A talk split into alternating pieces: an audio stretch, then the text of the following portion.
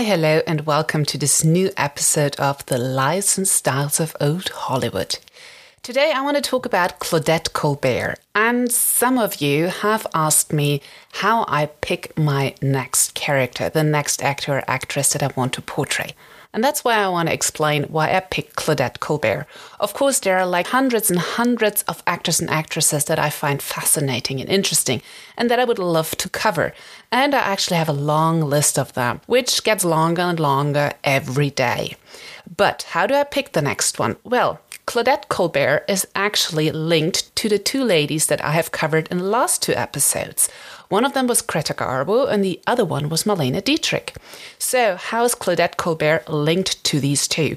On the one hand, Claudette Colbert was rumored to have had an affair or at least a crush on Marlene Dietrich, which is not true, but this is where her name came up when I was researching Marlene Dietrich.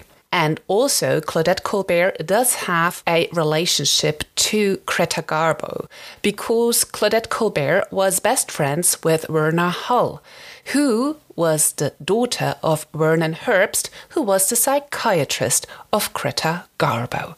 So, this is why I stumbled across the name of Claudette Colbert during the last couple of weeks, and that's why I chose her. So, these are the workings of my mind. I just pick up on the name and I make those strange connections and just decide this is the one person. So, today it is Claudette Colbert, and she is the 12th greatest female star of classic Hollywood according to the American Film Institute. And besides Elizabeth Taylor, she is one of the great actresses to portray Cleopatra on screen and one of the few early movie stars that defied the studio system and worked freelance successfully.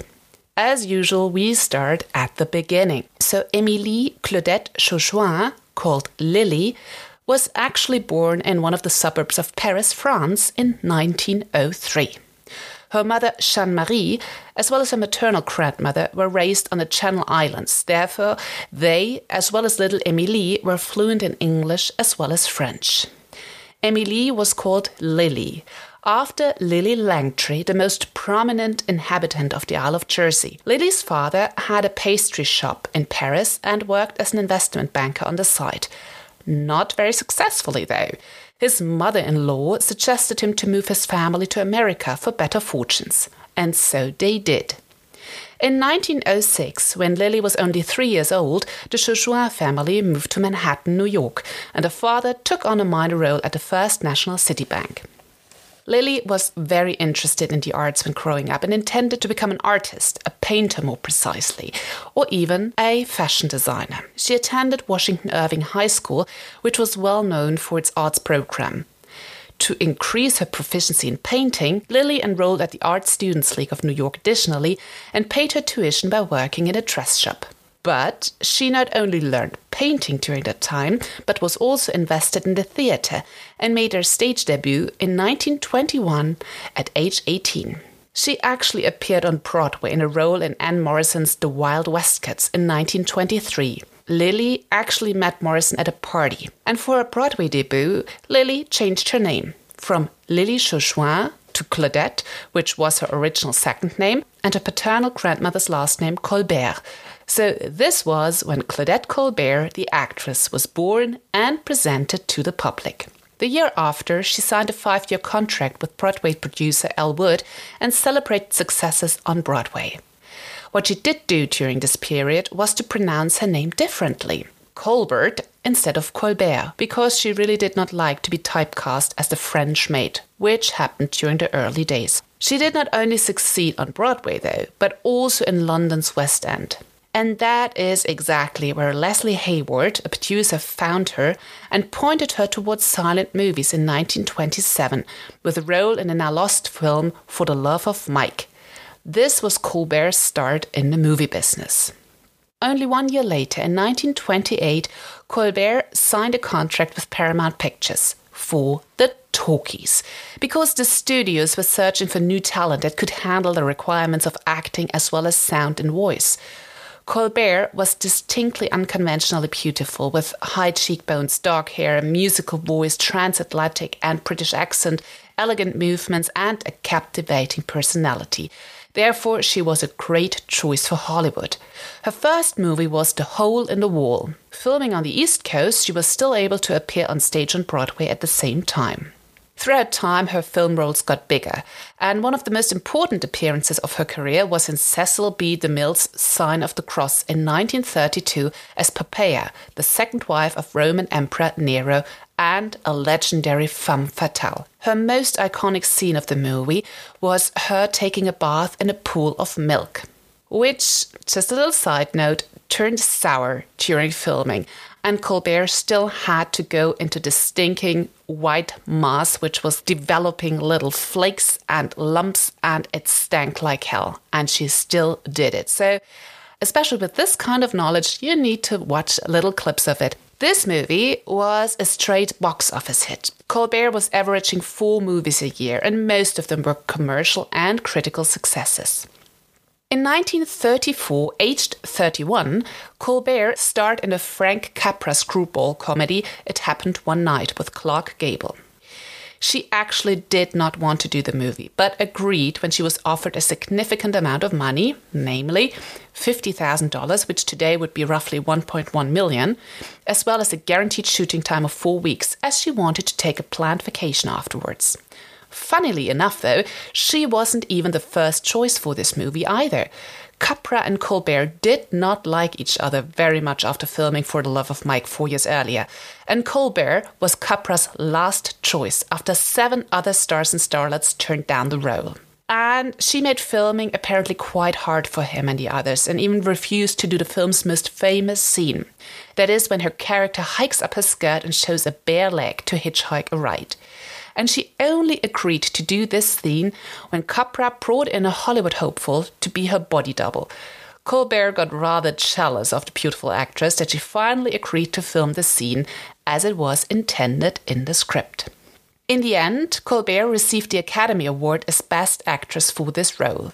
Only one year later, Colbert played Cleopatra in a movie of the same name. It became the highest grossing movie of that year in the US, her third movie of 1934, which was called Imitation of Life, also proved to be a massive box office success. Claudette Colbert is the only actress to star in three movies that are nominated for the Academy Award for Best Motion Picture in one year. So that was Imitation of Life, Cleopatra, and It Happened One Night. And she still holds this title until today. So Colbert rose through the ranks of Hollywood and was the highest paid actress by 1936 and again in 1938. She appeared both in romantic comedies as well as dramas, with leading men such as Melvyn Douglas, Fred MacMurray, Ronald Colman, Herbert Marshall, and James Stewart. In 1940, she was earning roughly $3 million per movie when corrected for inflation. But this only happened when she learned that this was the sum she could demand for her acting and said goodbye to the studio contracts that offered her way less than that per year. This started her freelance career and the height of her success. Hits like Boomtown, Arise My Love, The Palm Beach Story, and So Proudly We Hail followed. David O. Selznick was so impressed by Claudette Colbert that he offered her the role of the mother in Since You Went Away, which of course Colbert initially did not want to accept because being the mom usually means the end of the younger and more seductive roles. But in the end, she did the part, and it became that year's third highest grossing movie after Bing Crosby's Going My Way and Judy Garland's Meet Me in St. Louis, and it earned Colbert an Academy Award nomination for Best Actress. But Colbert was not only an active actress, but also lent her pleasing voice to several episodes of radio shows like the Lux Radio Theatre, as well as the Screen Guild Theatre from the 1930s until the 1950s. Interestingly, Colbert was the first choice for All About Eve. But when she severely injured her back right before the start of filming, while shooting another movie where she insisted to do all her stunts herself, Bette Davis swooped in and got a nomination for this part for Best Actress. So Colbert had great critical and commercial success in movies for both Paramount and RKO throughout the 1940s and ranked in the top 10 money making stars poll throughout the decade. Her major movie career fizzled out by the early 1950s with only minor, mostly European movies, when Colbert was turning more towards TV and stage work. A contributing factor for this move might have also been her age, as Colbert was nearing her 50th birthday. Amongst other TV engagements, Claudette Colbert struck a deal with CBS to star in several teleplays, guest starred on Robert Montgomery Presents, as well as Playhouse 90. She also hosted the 28th Academy Awards in 1956 and was cast in Dick Powell's Zane Grey Theatre. Her last appearance on screen was in 1987 when Colbert was 84 years old in a miniseries The Two Mrs. Grenvilles that garnered her a Golden Globe as well as an Emmy Award nomination. In addition to TV, Colbert got back to the stage in several Broadway productions, like 1958's The Marriage Go Round, that got her a Tony Award nomination, and later plays like The Irregular Verb to Love, The Kingfisher, and Aren't We All? She enjoyed the stage work so much that she actively instructed her agent to end all efforts for movies and television work. But what about Claudette Colbert's style? Claudette Colbert was extraordinary. As I said before, she was very beautiful. She had a very distinct heart shaped face with high cheekbones and big brown eyes, which were framed by her curly hair. And her five foot five frame was well proportioned and moved in a very relaxed and elegant manner. And she always seemed a little mysterious. And in contrast to other Hollywood stars of the period, her comedies never featured physical comedy, but only dry observations and comments. So she was very alluring, very mysterious, very different from everybody else. Colbert was also very particular, maybe even a bit self conscious when it came to her features and how they would photograph. For example, she always wanted the right side of her face turned away from the camera when being filmed in close up and that was because of a nose fracture from childhood that showed a little bump on her nose. And this apparently sometimes required movie sets to be redesigned or rearranged. And she also required particular cameramen that she trusted. And she learned about lighting and cinematography in order to ensure that she was photographed in the best possible manner. Some of her co stars and co workers on movies were really afraid of her, her expertise, and her demands when it came to set design, lighting, cinematography. And she actually did not like color movies and she preferred black and white photography as she believed she looked better that way. And Claudette Colbert had one of the best quotes I've ever read, and that was I know what's good for me. After all, I have been in the Claudette Colbert business longer than anybody. And this kind of explains why she was so adamant in knowing what was good for her and deciding in her own favor. Overall, A. Scott Berg said that she helped define femininity for her generation with her chic manner, because how Claudette Colbert dressed was important to the public, as also showed a 1934 motion picture feature on her dressing style, which makes for a very interesting reading, and I will link it down in the show notes. Colbert explains in it how to get the best fashion out of the money you have available. And she divided fashion items in two parts. The one that can stand economy, so that you can buy at a cheaper level, and those things in that part that you cannot buy at a cheaper level. And the things you can buy cheaper are, for example, hosiery and sometimes hats. And those that should be never cheap and that you should really invest in are shoes and a tailored suit. And gloves should also be of good quality because of the wear they get. You know, we're talking of the times when women wore hats and gloves all the time, which I still think are very glamorous features and very glamorous fashion items. Colbert was originally interested in the arts, as I said before, and in painting, and wanted to become a fashion designer, eh, maybe. So she always made sure to be perfectly dressed, which she basically achieved every single time. And her love for fashion was also mirrored in the movie Tomorrow is Forever from 1946, where famous costume designer Jean Louis was hired to create 18 different wardrobes and outfits for her. So, as you might have heard through the lines, Claudette Colbert loved luxury and a high level lifestyle. And she gave her second husband, for example, a Beechcraft airplane as a present and purchased a ranch with him in Northern California with show cattle and horses. She had a country house in Palm Springs for the weekends and a Lloyd Wright designed house in Holmby Hills in LA.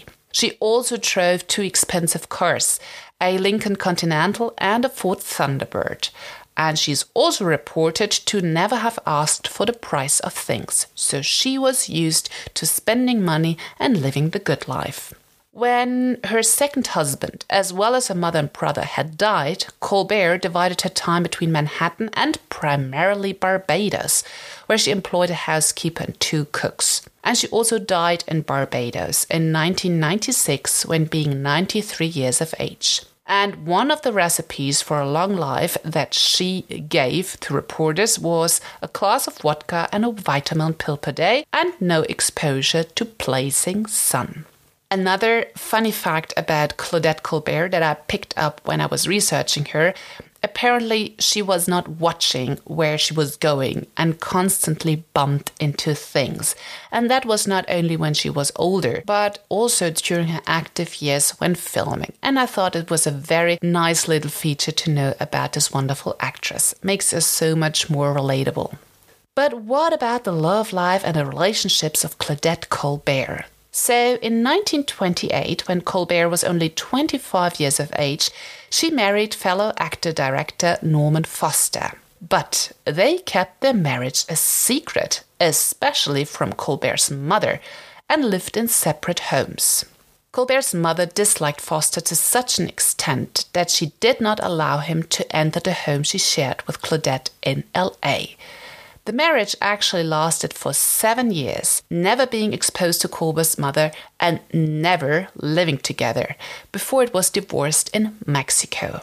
During her marriage to Foster, Colbert cheated on him with It Happened One Night co star Clark Gable, who was also married at that time. The same year of her divorce from Foster, Colbert married Dr. Joel Pressman, who was later professor at UCLA Medical School. But how did these two meet? The Colbert family really disliked her first husband, Norman Foster. And at one family gathering, her brother punched Norman Foster in the nose. And Colbert had to take him to the doctor. And that doctor was Joel Pressman. And those two stayed in touch until the timing was right. And this time, Colbert made sure their mother could not interfere and kicked her out of her home. The marriage with Pressman lasted for 33 years until his death from liver cancer in 1968. Another important relationship was with painter Verna Hull, who is the daughter of Vernon Herbst, the psychotherapist of Greta Garbo, and stepdaughter of a Sears Roebuck heiress. In short, Verna Hull was rich and carefree. They met when Colbert was 55 years old and they formed a close friendship. For example, they rented adjacent flats in New York and bought adjacent houses in Barbados. They traveled together and enjoyed the arts together. And there were multiple rumors that they might have been romantically engaged. But there was never any evidence of this. And as I said before, there was also the rumor that Claudette Colbert was having a crush on Marlene Dietrich. The relationship with Verna Hull ended when the former sent Colbert a letter during husband Pressman's last days, indicating that Pressman would kill Colbert in order to take her with him instead of dying alone. Colbert cut off the friendship immediately and sent back every single gift ever received from Hull. Another important relationship in Claudette Colbert's life was her best friend Helen O'Hagan. She was the retired director of corporate relations at Saks Fifth Avenue. The two met in 1961 and became friends in 1970 when the friendship with Verna Hull had already ended and Pressman, Colbert's husband, had already died. O'Hagan was also the one inheriting most of Colbert's estate upon her death, including several of her homes. Colbert also left a significant amount of money to her housekeeper, as well as to her niece Coco Lewis and to UCLA in the name of her husband. So, this is a short portrait of Claudette Colbert, the French American actress that was once one of the top earning actresses in the US and of Hollywood cinema. I hope you have enjoyed that and that you might wonder who I pick for next week's episode. I hope you have a wonderful week and I really cannot wait to talk to you next week. Bye.